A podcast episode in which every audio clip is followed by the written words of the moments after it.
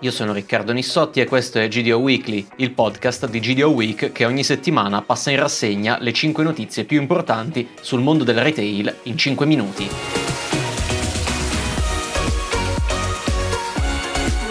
A proposito del carrello anti-inflazione, partito il primo di ottobre, oggi la sensazione è che sia molto cresciuta la presenza di promozioni, in primis basate sulle private label. Molte insegne propongono carrelli della spesa calmirati, con un paniere di prodotti, alimentari e grocery, a prezzi fissi o scontati, fino al 50%. Presenti iniziative come promozioni dedicate ai soli possessori di carta fedeltà o soci, e indicazioni caratterizzate come il più conveniente o spendi meno. I prodotti interessati variano da pasta, sughi, latte, formaggi, caffè, uova e pannolini, detergenza, igiene e anche cibo per gli animali in alcuni casi.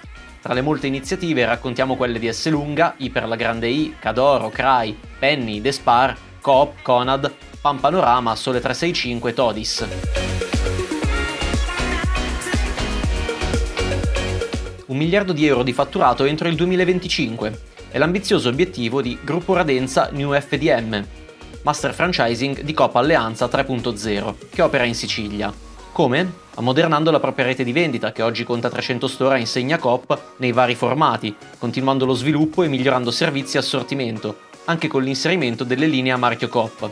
Il direttore generale Giuseppe Spadaro traccia un quadro molto positivo e prevede di chiudere l'annata con 800 milioni di fatturato con le vendite in incremento.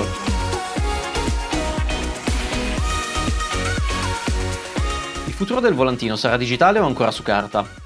A questa domanda ha provato a dar risposta l'incontro organizzato da GDO Week e Markup, in collaborazione con Interlaced, che ha messo a confronto i dati della ricerca condotta in esclusiva da Marilena Colussi, ricercatrice marketing e consulente specializzata nei settori food and drink e retail. Ciò che è emerso è che se il digitale è in grado di raggiungere tante persone in fretta, alcuni target di clienti preferiscono ancora la carta. È vero che con il digitale è possibile aprire nuovi canali comunicativi, ma resta un tema divisivo e molti dispositivi sono obsoleti. Inoltre al volantino online servono contenuti efficaci e se evitando la carta è possibile dare una maggiore copertura geografica, è difficile cambiare la cultura aziendale necessaria per questo nuovo approccio. Uniero si tutela dagli sbalzi dei prezzi dell'energia e sottoscrive con Tozzi Green, uno dei principali gruppi italiani nel settore delle rinnovabili, un contratto sul prezzo dell'energia della durata di tre anni, in base all'intesa, Uniero fissa il prezzo dell'energia su circa il 60% del suo fabbisogno annuale, in un periodo di persistenti tensioni geopolitiche globali.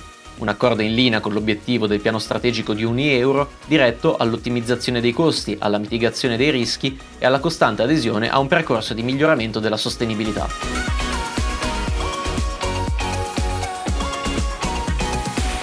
Tex Wheeler, pistola alla mano, entra in Rinascente a Milano e festeggia i suoi 75 anni.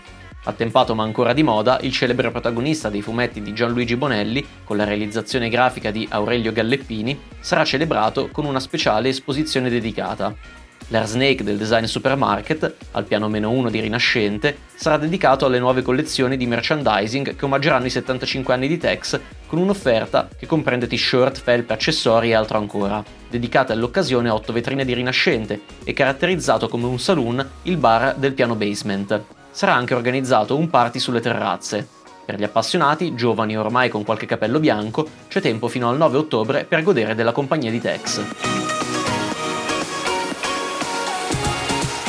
Per finire, due notizie dalle nostre riviste. Su Markup parliamo con Francesco Avanzini, direttore generale operativo dell'ecosistema che ha in mente per Conad.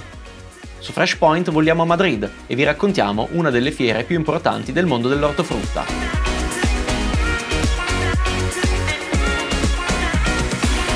È tutto, alla prossima settimana!